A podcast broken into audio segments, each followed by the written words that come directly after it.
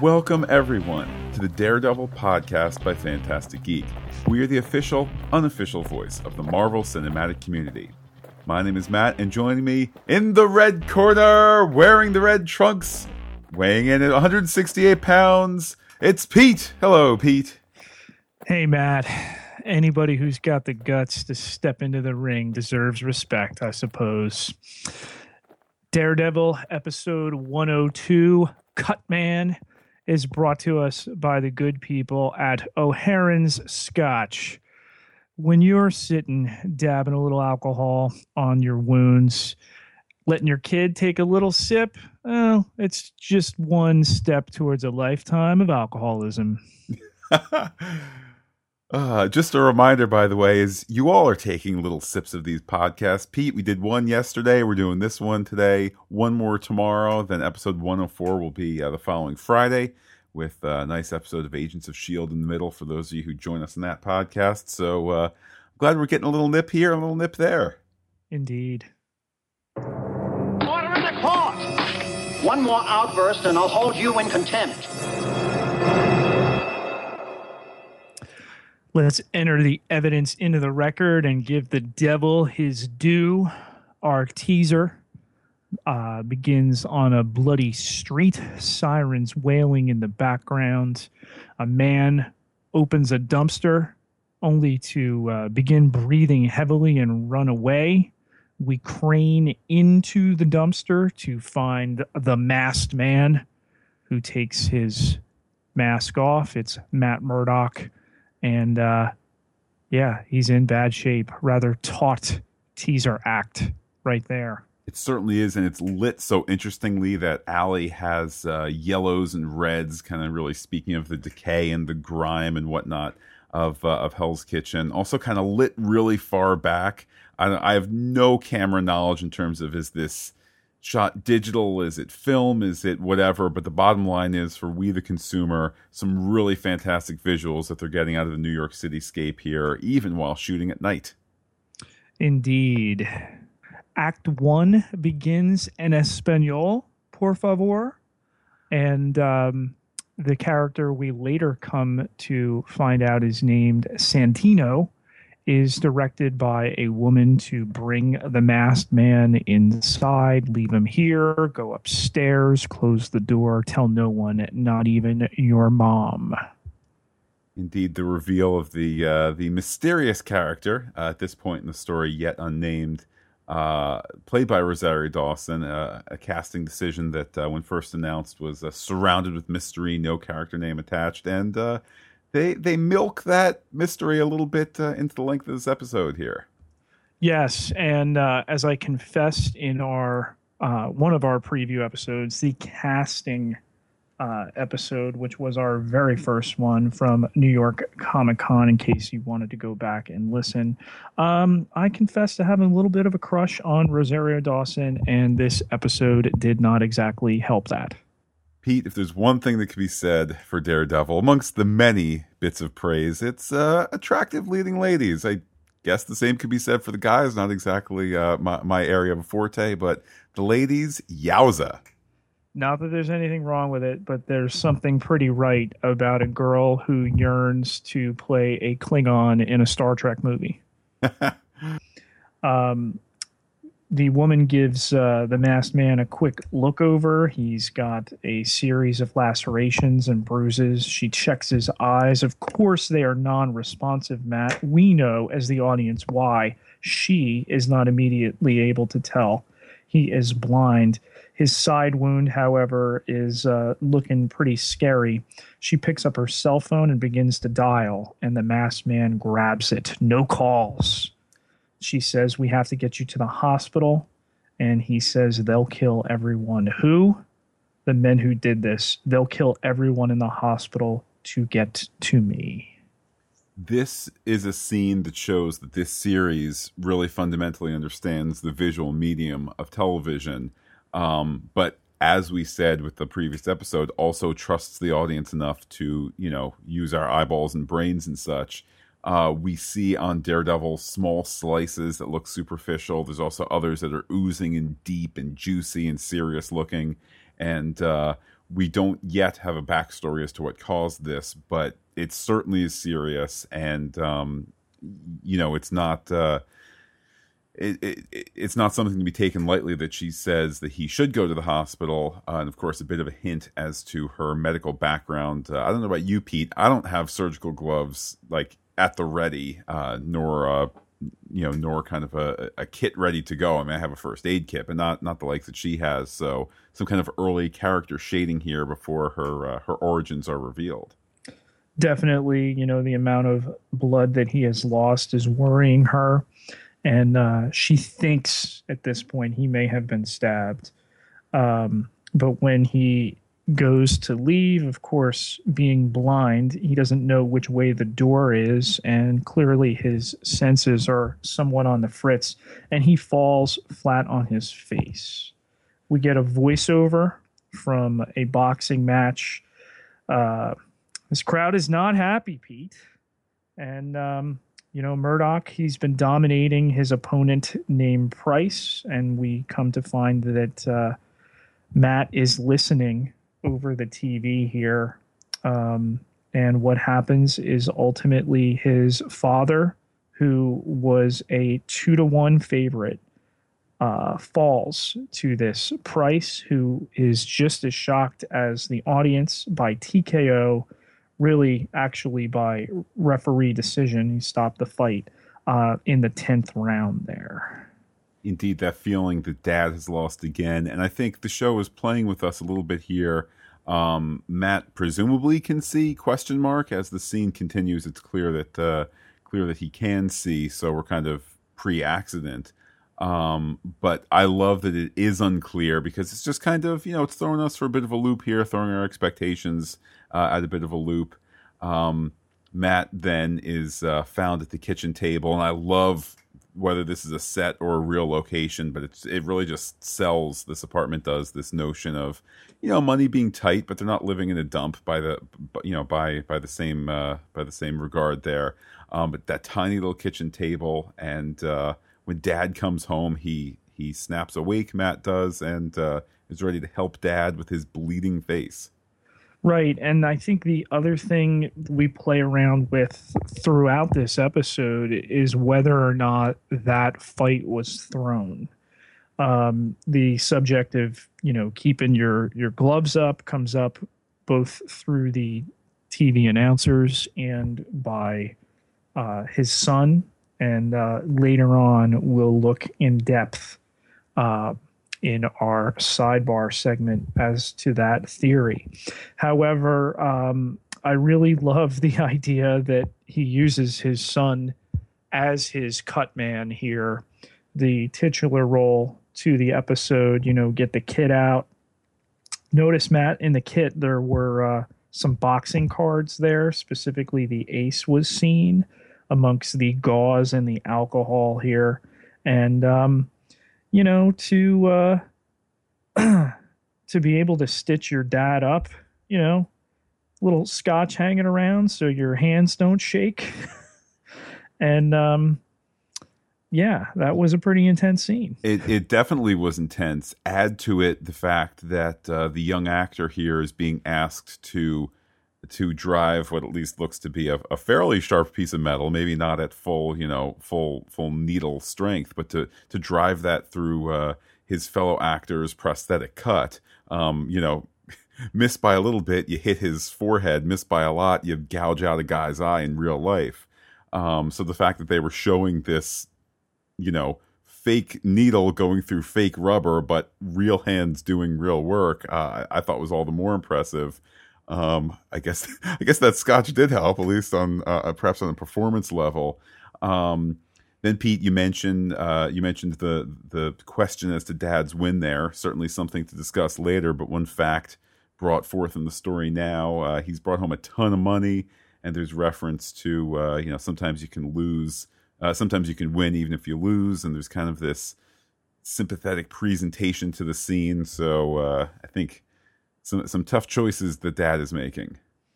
Indeed, and for the scotch and the the burning effect here, you know, it's it's a palliative type of thing for the son to be working on the father, and they really do shift roles in their relationship, um, both in the series and throughout this episode as a whole. Pete, in the previous scene, we had Rosario Dawson. Uh, let's talk now rent in this scene.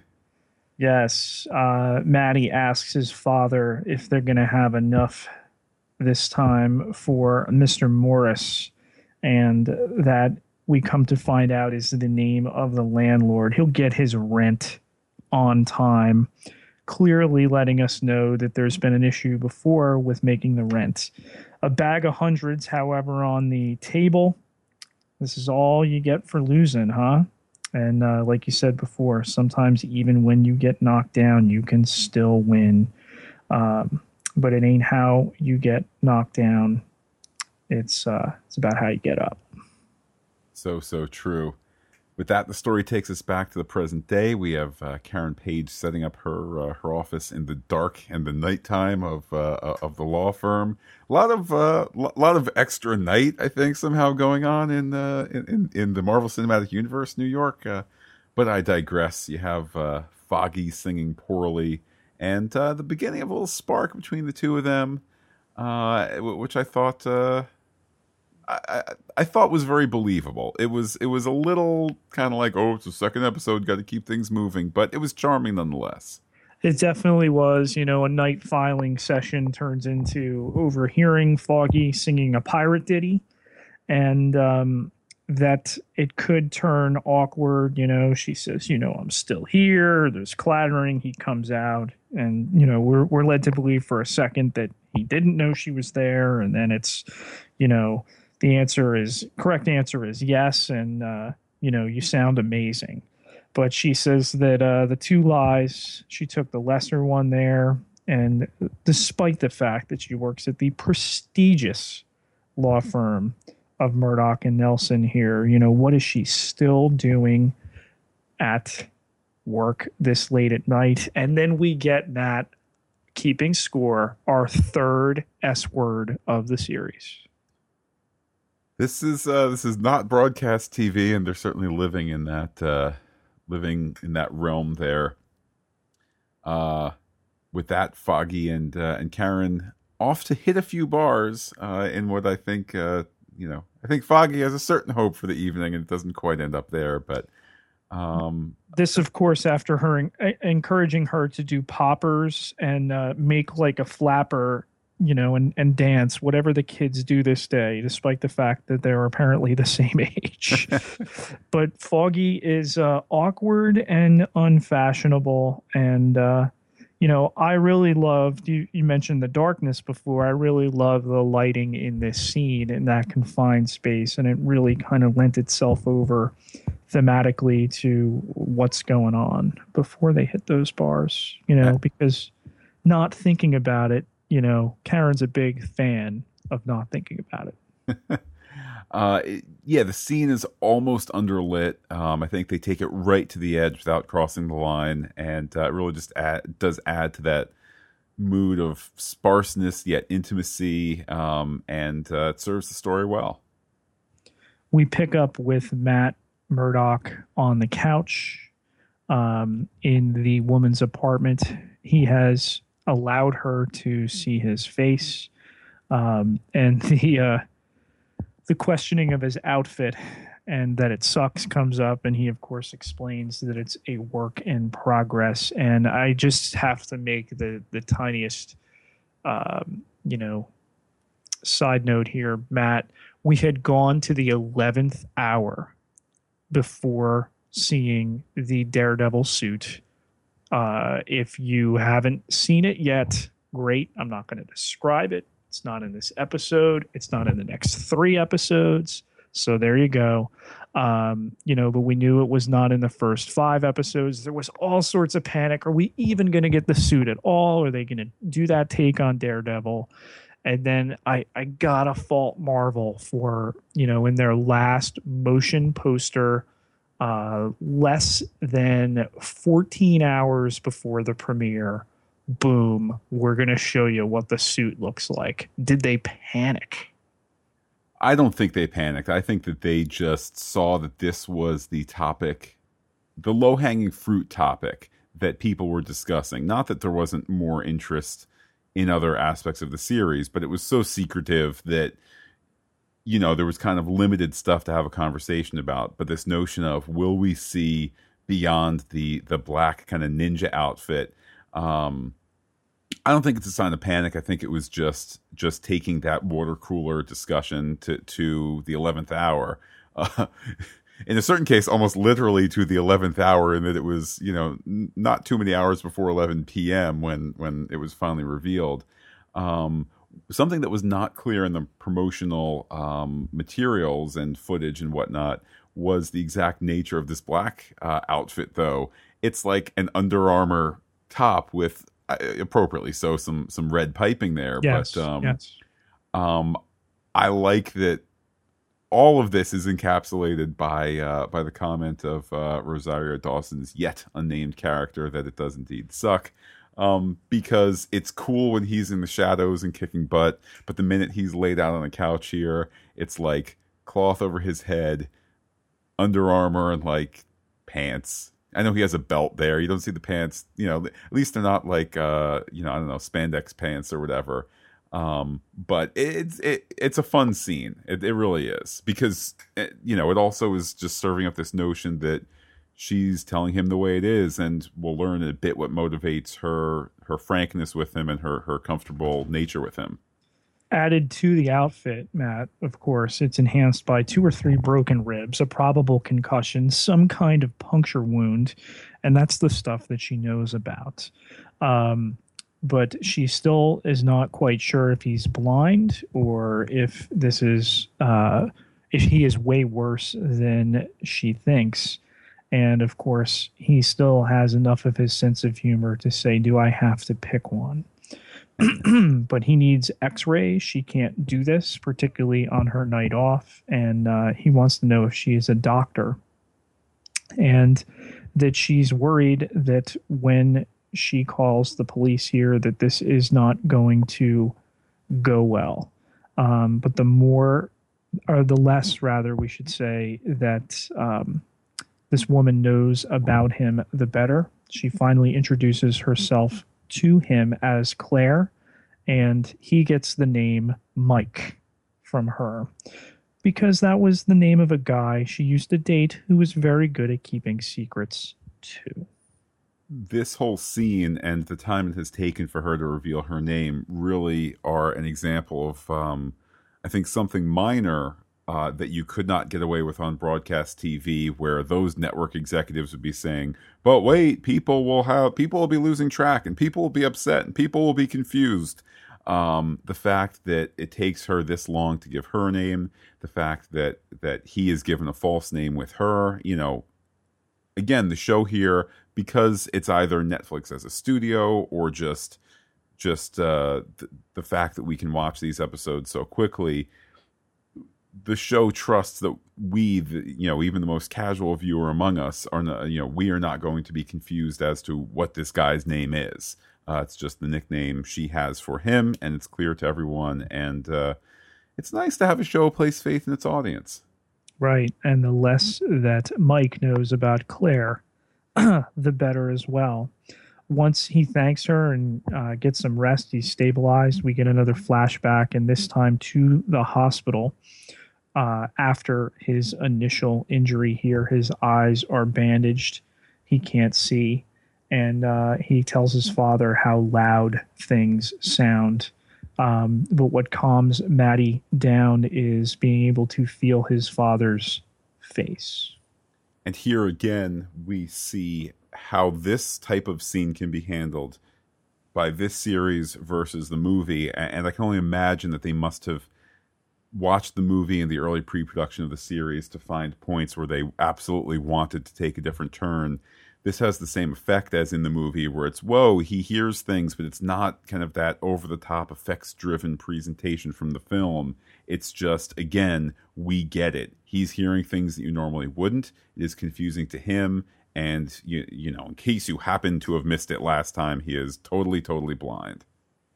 Matt wakes up on the couch after that rather traumatic memory, and he cannot breathe. Um, Claire gets to him, and he's got air in his chest, which is collapsing his lung.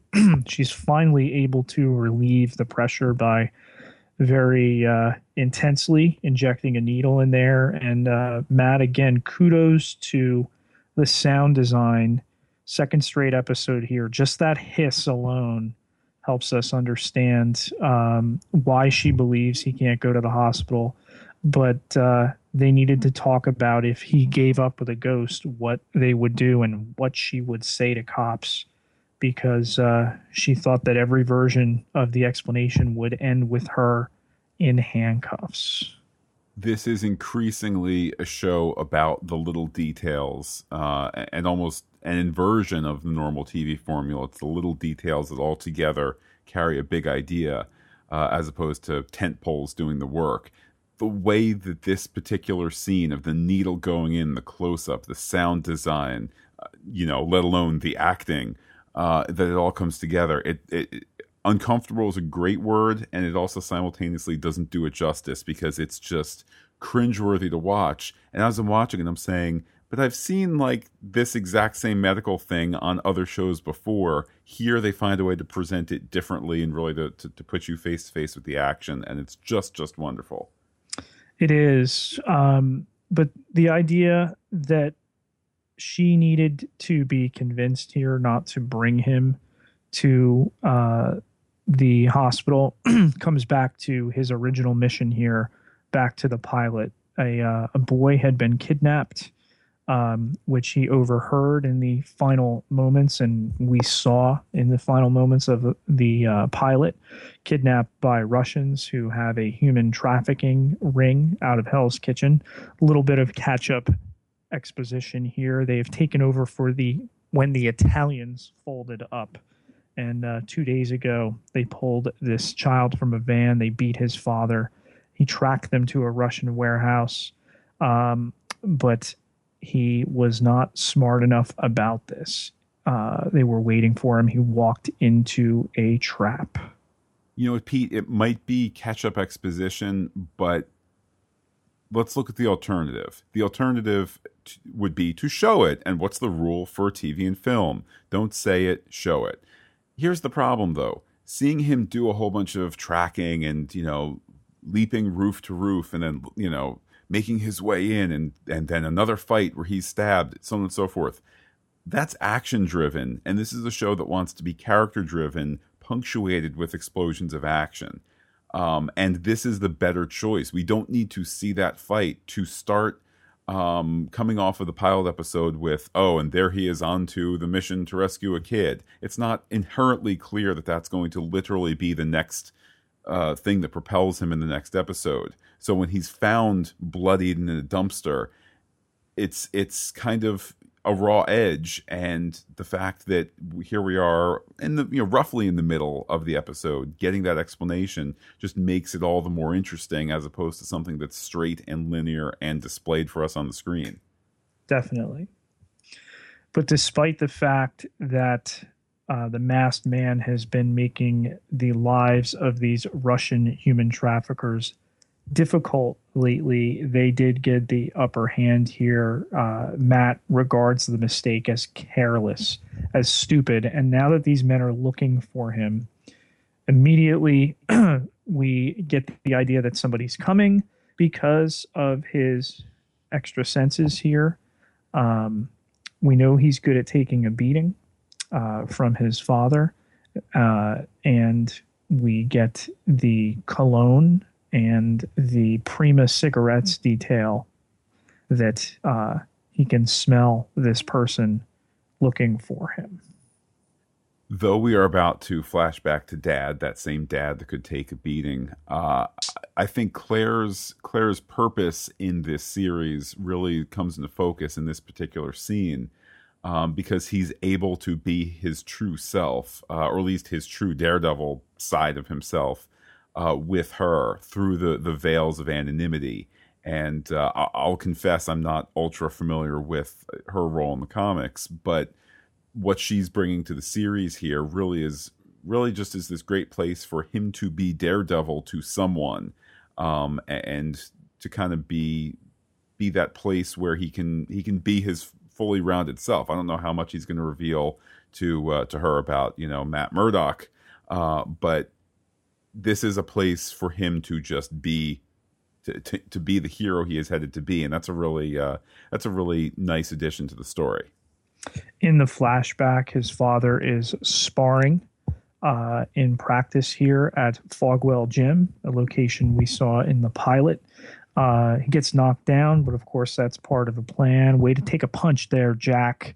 His son, meanwhile, is practicing as well. He is sparring with some braille and he makes the explanation for both his father and for us, the audience here, um, of what that is. You know, the little symbols. This is C, this is A, the T he's having trouble with. He thinks it's a Q. Braille was, of course, made by the French. And Matt, what is it about them? What letter don't they have?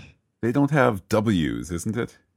They do not. But, oi, Battlin' Jack, in comes Roscoe Sweeney and his buddy Silk, and they want to talk to Mr. Murdock.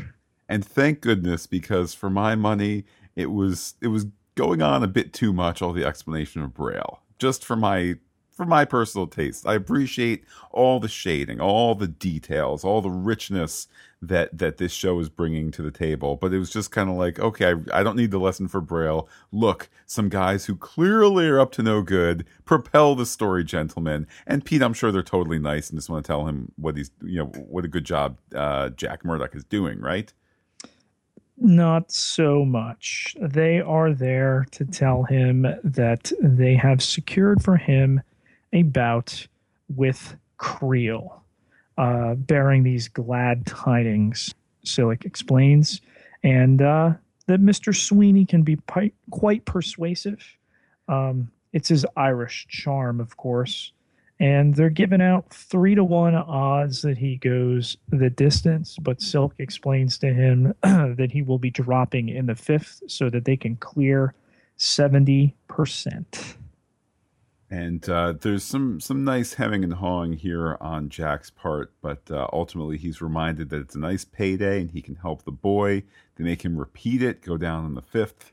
Uh, and though this is a good 30 feet across a loud gym uh, from his son, what he doesn't know is his son is hearing every word and is shocked. Yes, and further credence to the idea that the previous match that we had seen, the previous bout, had been fixed or thrown. But despite all this, um, they are a family unit, and uh, we come back to the present time, and it's all about the defensive strategy. Yes, indeed, we have uh, Matt looking to see what what weapons Claire can give him, or at least her apartment can give up to him, and it's a lovely little paring knife as uh, presumably the NYPD is going door to door. Uh, he's all set for a fight, which I thought was interesting. Um, I don't know that it is 100% logical that he's all set to fight. Yes, he's determined that this is a baddie and not a police officer, but uh, Claire talks him into staying on the side. And then, in, in what I thought was a really good uh, misdirect to for we the audience, He's got the badge. He's so respectful. We're canvassing the neighborhood to find a, a something or other uh, in a black mask who robbed a bodega. That's the first clue that, uh, you know, there's some misinformation going on there. Um, but of course, Pete, after this detective leaves the apartment, uh, what does uh, old future Hornhead hear from him?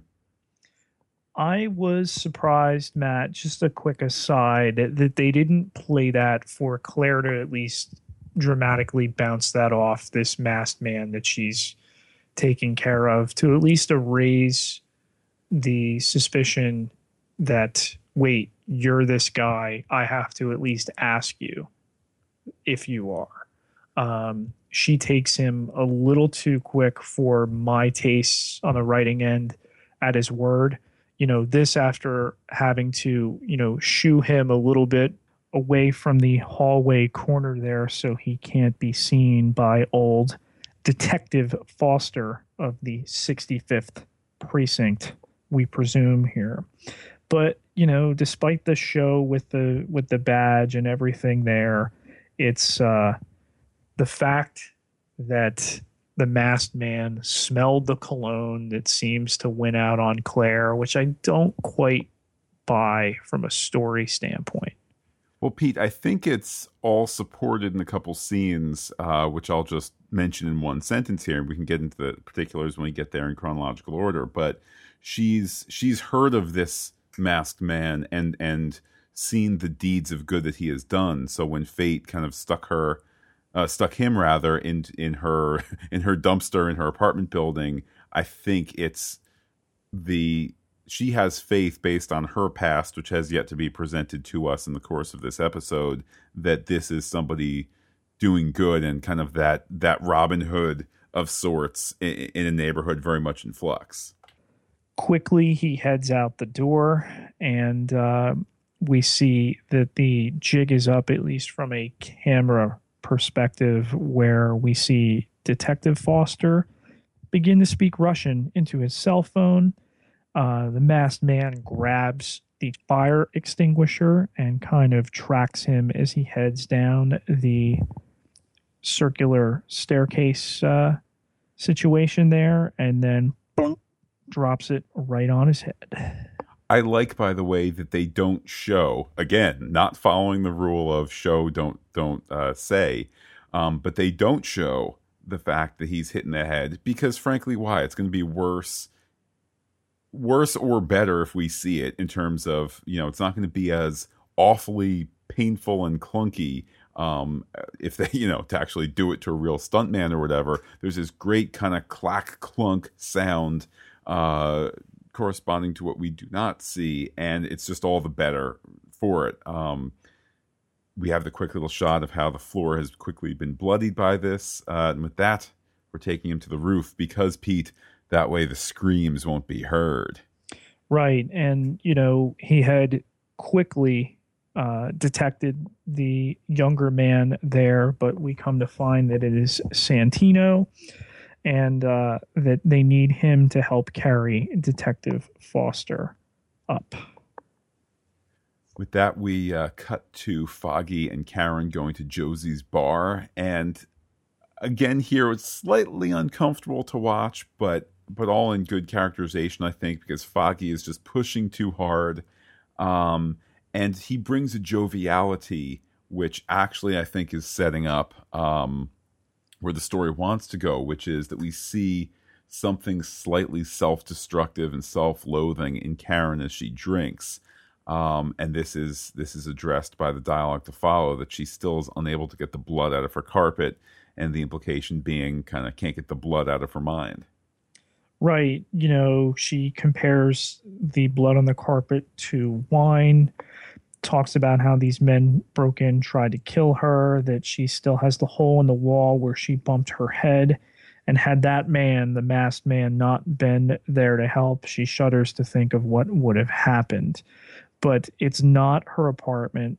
She talks about how all she sees are dark corners, how all that she sees in the city are threats. And Foggy does his best here to really kind of play it down. He goes around the bar there by name and points out the details about two people. And then, of course, the next guy, he is a criminal, but you know, he's trying really hard to get his kid into St. Agnes. And that was such a wonderful bit of dialogue from Foggy because we spent so much time in the last episode focusing on the decay of Hell's Kitchen, the decay that you can't see, but it's there. It's there in the heroin factories and the construction graft and and the mysterious you know this mysterious man pulling the threads uh, for the entire neighborhood.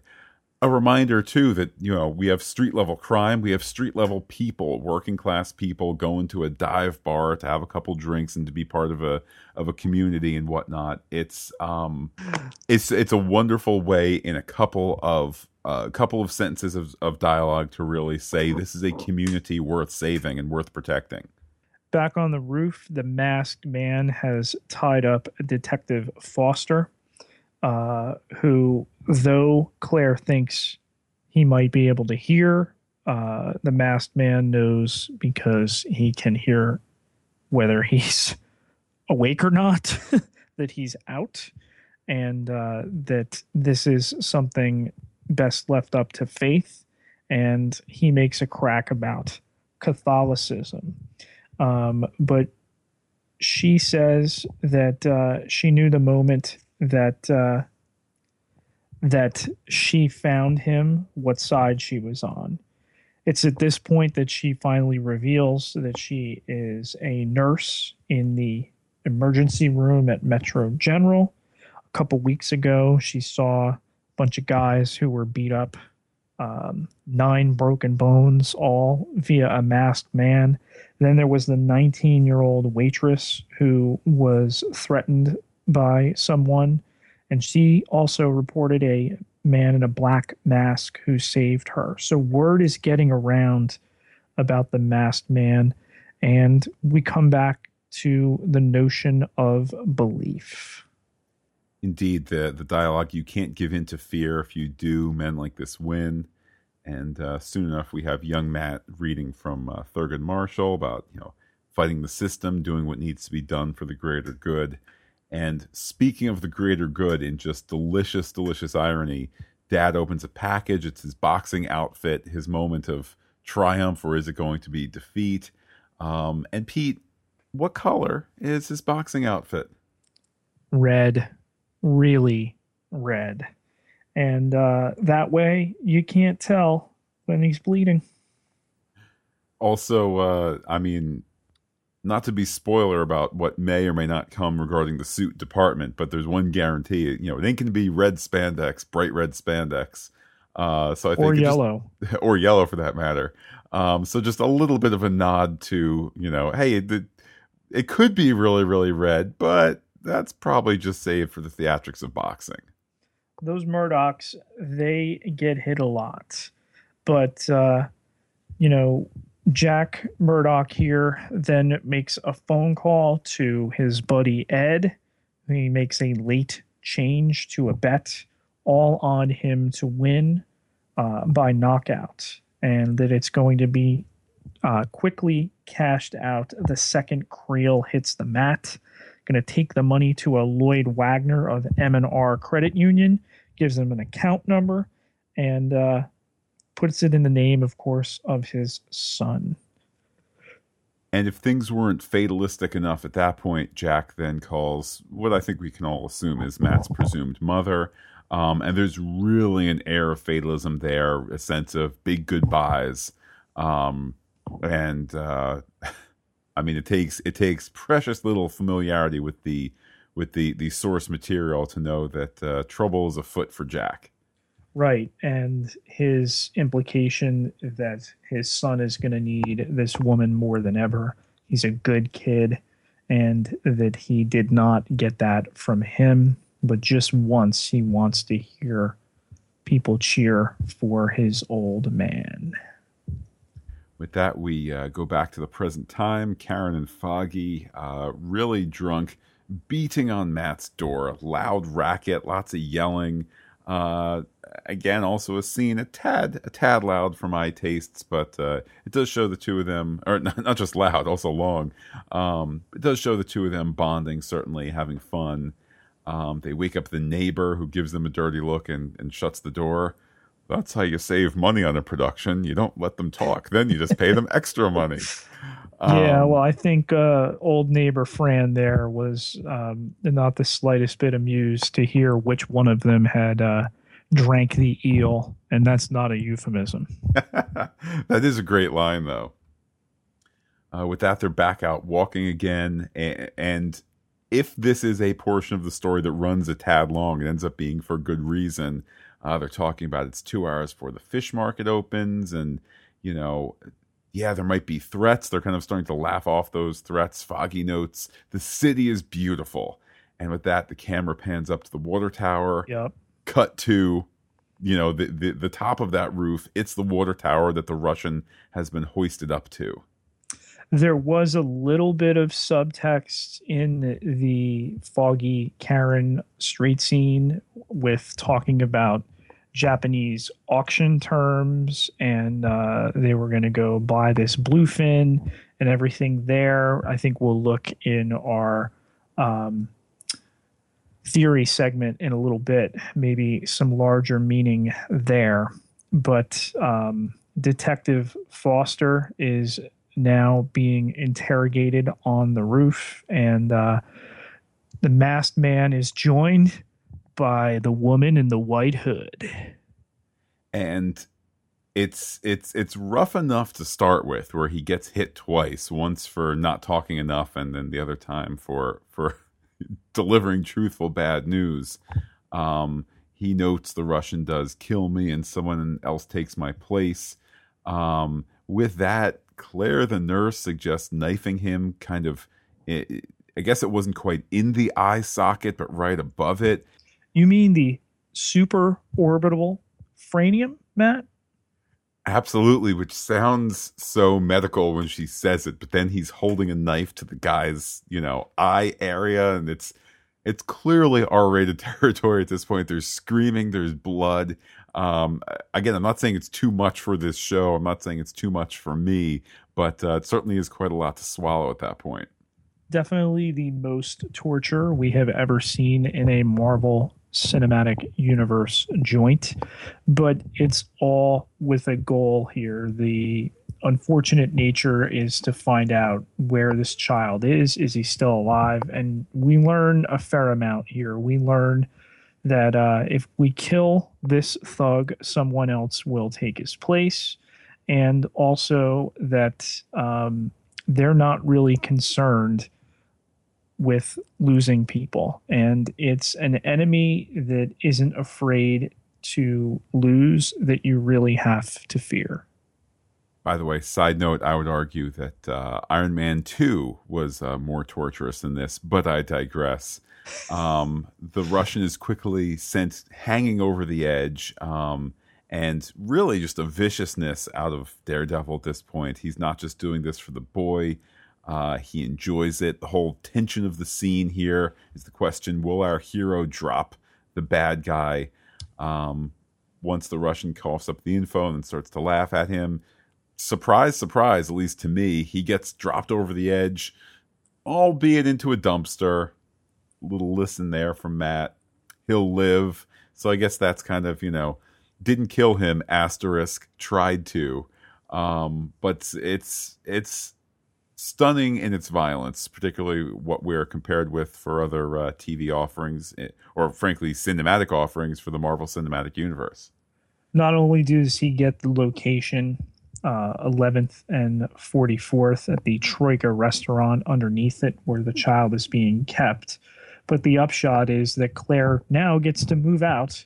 Um, for a woman that she is cat sitting, and we get the other uh, address. And he needs to know that because he thinks that he might be needing some help a little bit later on. His own his own cut man, as it were, if the if the metaphor wasn't clear enough. Right. But the the soul of this scene is where Claire says to um, Mike that she doesn't believe him when he said he enjoyed this. Hmm.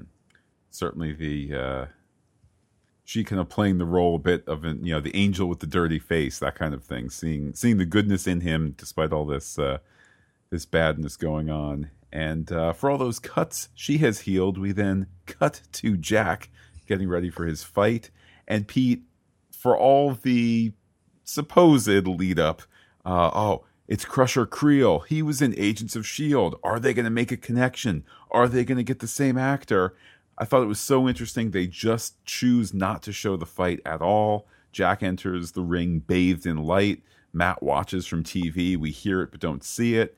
Um, after the fight, Jack is in the locker room, um, and we haven't seen we haven't seen a ring. We haven't seen an opponent, and um, I kind of liked that. I liked that presentation, even though it robbed us of a supposed crossover moment. We got the crossover in name, and I think that's connection enough. Could they have gone the extra mile and done this here? I don't think Marvel needs to lord over the fact that, hey, we could bring an actor back and have him punch a guy for, you know, a minute or two on screen. There's a connection. It's now a greater connection.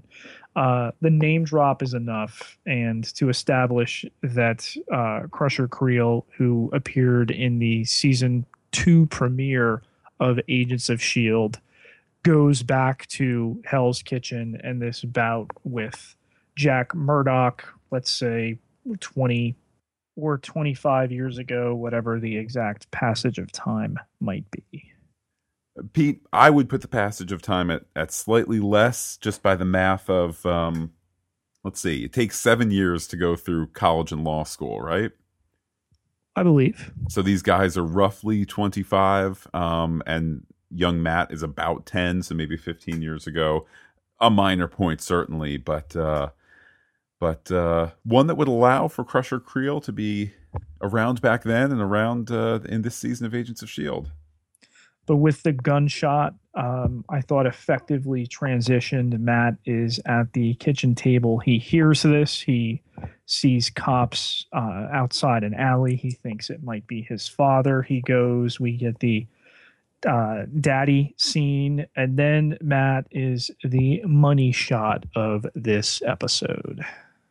Pete, this is a monumental shot. There are a couple of moments where they might have been able to work in a cheat, you know, they, they go right against the door and it's black for a second so you could hide a cut in there but this is a scene that just goes on and on and on in the hallway uh, from from the goons uh, one of the goons giving food to the boy that's been kidnapped coming out checking into the room where there's poker checking into the room where i kind of call it the boss the boss room not the head boss of course but just right. kind of the boss room for this operation then Daredevil coming in and the fight and the door closing and it just goes on and on and on.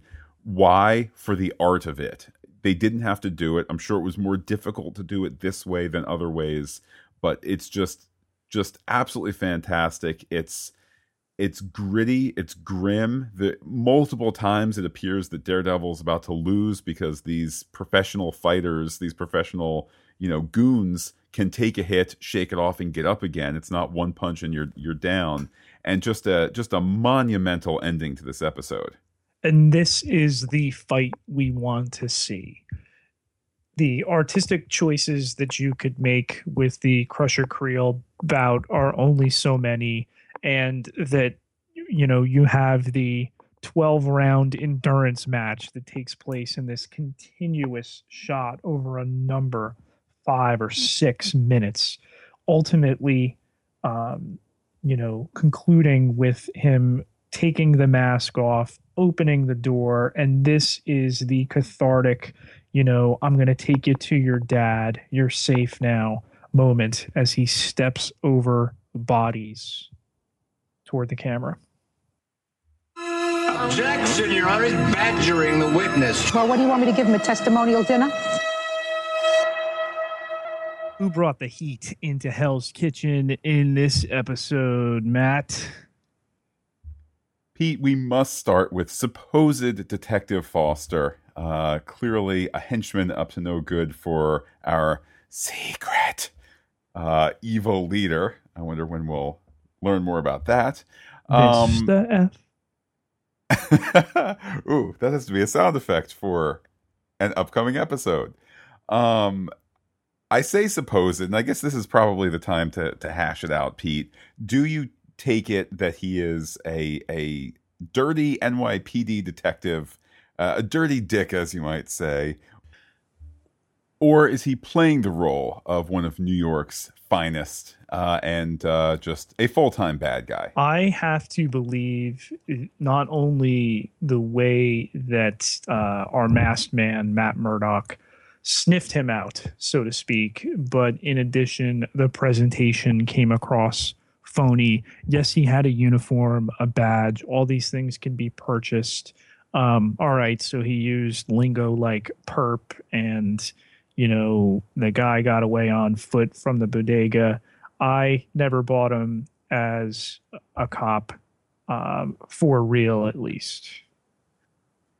Fair enough. Uh, I, I, wonder if we'll see him again. I kind of sense not, given that he's uh, he's served his story purpose, and within the reality of the show, uh, he's probably going to be paying a stiff price when he gets back to uh, you know the evil lair. So uh, with that, let's move on to uh, the British boxing buddies Roscoe Sweeney and Mister Sillick.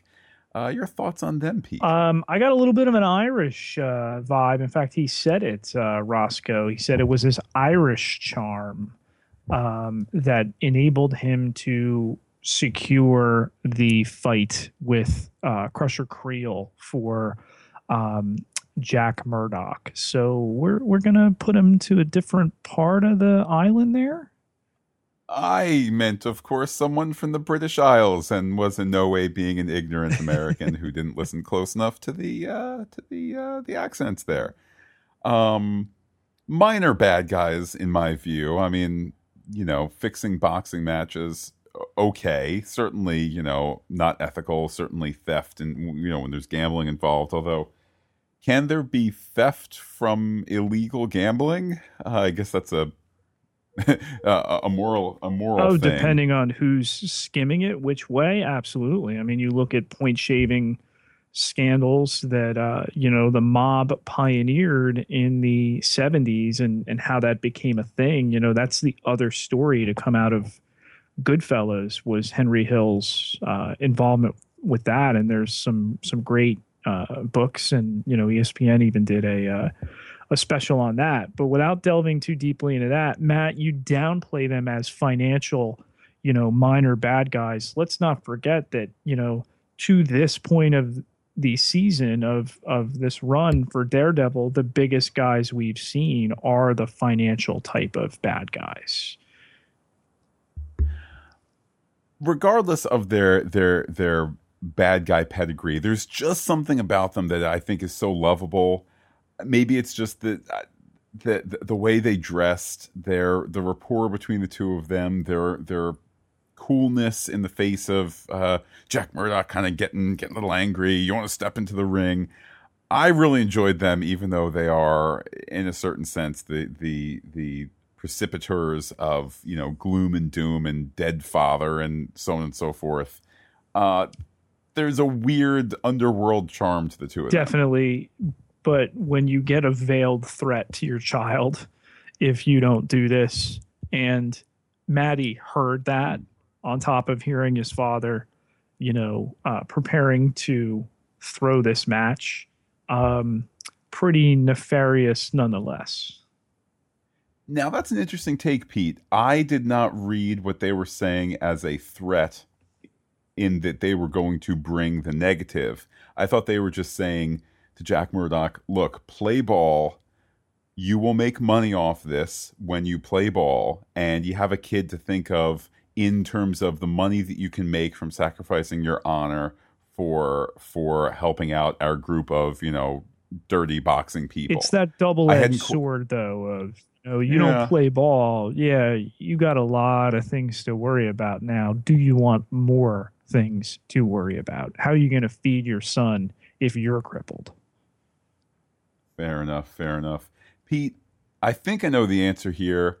Does uh, Crusher Creel make the cut? He does not. We do not see him. And good nod to the overall Marvel Cinematic Universe. In he has appeared on Agents of Shield. We have established uh, further backstory from him. So for him to go from a Daredevil flashback to Agents of Shield, and he was since uh, incarcerated. Um, you know, or or did he get away? I'm not. uh I think he did get away. Well, he was incarcerated um, in between, and then broke out after the the Hydra debacle. Um, Indeed. Either way, uh, he does not wind up on uh, our list of defendants here today, Matt.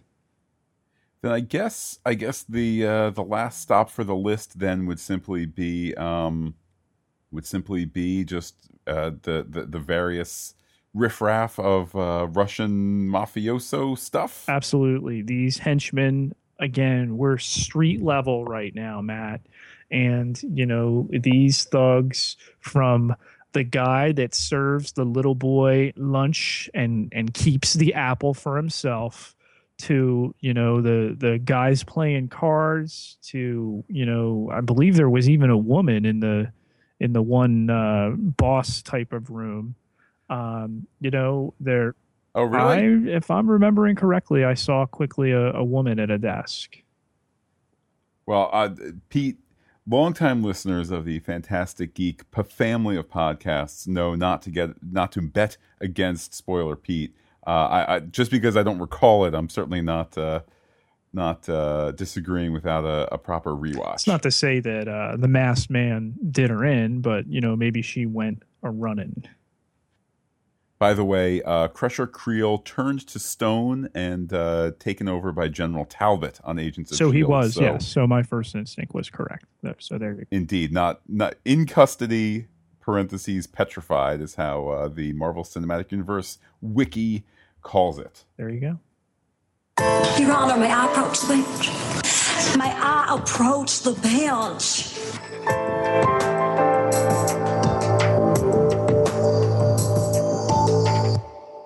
It's time to step aside and approach the bench to discuss some off the record theories. You be the judge. Pete, let's start with a question of ethics. You, one of the most ethical people I've ever met, except for when you receive those uh, DVDs and scripts in the mail, uh, you know, postmarked Burbank, California. What's unethical um, about that? I'm on the other. I'm on the receiving end. I'm not taking them. Well, that, that's that's a question of good and evil, but we'll save that for next time. Um, the the the idea is this: in the first fight that Jack Murdock uh, came home from, uh, where he was stitched up by uh, by young Matt, did he throw the fight? Yes or no? against Price, um, I really got the uh, direct suspicion that he did. They make reference to him dropping his gloves um, twice, the announcers and then his son. Um, they're so overt with the you know you can you can win when you lose. Um, it's not shameful in that he's feeding his kid he's supporting his child, his now handicapped child. So it's dealt with to continue the boxing metaphor. It's dealt with kid gloves, Matt. I, I think I'm in the same boat as you. Um, that stack of money that must have been several thousand dollars, um, maybe not several, but certainly close to a thousand dollars, if not more, all to you know to be a losing fighter who lost again. Uh, it, it just strikes me as a soft con- condemnation of the fact that he was uh, unintentionally uh, unsuccessful, or pardon me, he was intentionally unsuccessful in the ring. Um, the larger implication that that has for him as a provider and a, a sole parent, I think uh, he certainly gets a pass there. Pete, any other theories now that we're here uh, approaching the bench? The cut kit that um, uh, Matt Murdock used on his father very uh, visibly had several cards. The top one, of course, was an ace. Significance. Well, I doubt it's some some crazy guy robbing banks calls himself the Joker. That would be that would be a, a realignment of movie rights, the likes of which I don't know has ever been been achieved. Um, I don't know what to make of it. What are your thoughts? I think that to use that as a prop where it does not belong belies some larger significance that we've not yet seen. And I say this not as something that I've seen already, uh, but merely to make uh, people think about it. Why is it there? Could I could I had any card? Why keep cards there? We know he's keeping money there at least for the time being. It was a it was a curious choice. I have a minor, I suppose, theory here. We hear from Claire, you know, that she's aware of this this rumor of the Man in Black uh, because she's attended to to a number of the people that he, that he's beat up. Quite frankly. He's frankly, made black Uh, and blue. He leaves his mark. to what degree do you think this is a rumor starting to make its way through the neighborhood, through the city, and and, and that sort of thing? I think because of his appearance on the Russians' radar, it's very clearly a thing. He has, um, you know, in the pilot, uh, you know, pinned a, a letter to a bad guy on the steps of a newspaper. This is. Is it masked man in the media yet? It's not, but this is uh, it's out there. Well, it certainly is something that the show could, uh, you know, could make story hay with in the future. So something to keep an eye on. Indeed. We hear Matt over the phone, um, Jack Murdock speak to a woman. He leaves a message. Um, this is assuming it is, of course, uh, Matt's mother. Um, who is she? Will we see her? It's very simple to say, all right, uh, we don't hear about her in the future. Is that to say that in some flashback she won't come in and out of his life? Is there some larger significance to who that unseen character is? My story preference certainly is that they kind of draw down these flashbacks sooner than not. Um, eh, you know, in the first three, four, five episodes, something like that. Um, logically, though, if this is a maternal figure in his life, whether it's his mother or an aunt or whatever it might be, um, you know, I mean, logic dictates if dad was dead, which we know happened because we saw it, uh, that he would go to that to that family member or that family friend, you know, would get custody, that kind of thing. Um, the flip side is I don't need to see the young adventures of young Jack Murdock being young. Um, let's stick with this compelling, you know, law by day, justice by night dichotomy here, this rotten, you know, 21st century neighborhood in New York City. That's much more compelling. So, is it just something that was a, an, another one of these wonderful small details um, that doesn't necessarily need to go anywhere, or is a story thread? Uh, I guess time will tell. I will not disagree with you.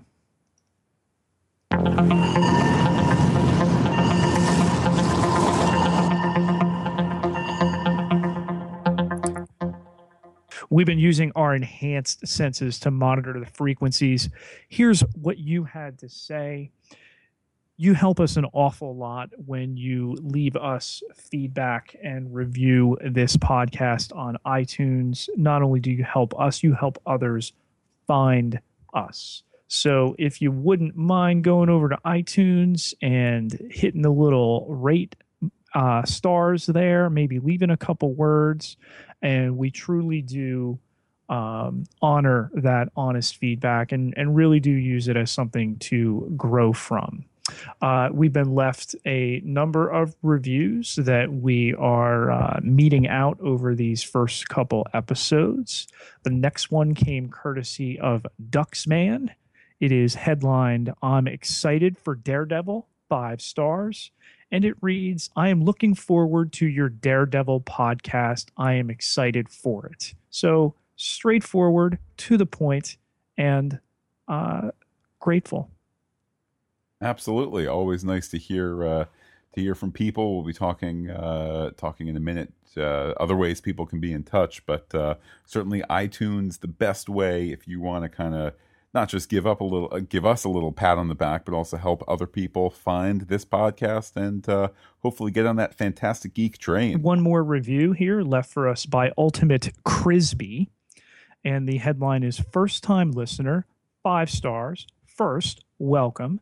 Second, his review reads I cannot wait, all capitals, to digest and divulge the Daredevil series with this duo. I really appreciate the excellent exchange of information and views on just the pre production and casting alone. I didn't know I could get more stoked about this series until I heard this podcast.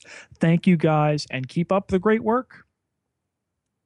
Wow, that is that is so nice to hear and you know, sometimes I think in the course of our discussion, it's it's in the back of both our minds. You know, hey, here we're talking about a camera move, a lighting decision, sound design choices, uh, some of that real bed sores indeed. Um, you know, some of that kind of production production stuff, as opposed to here's the story, here's the theories, uh, and it really is nice to hear the people respond to that kind of making of stuff as far as we're able to make inferences or glean stuff from articles or, or, or that kind of thing.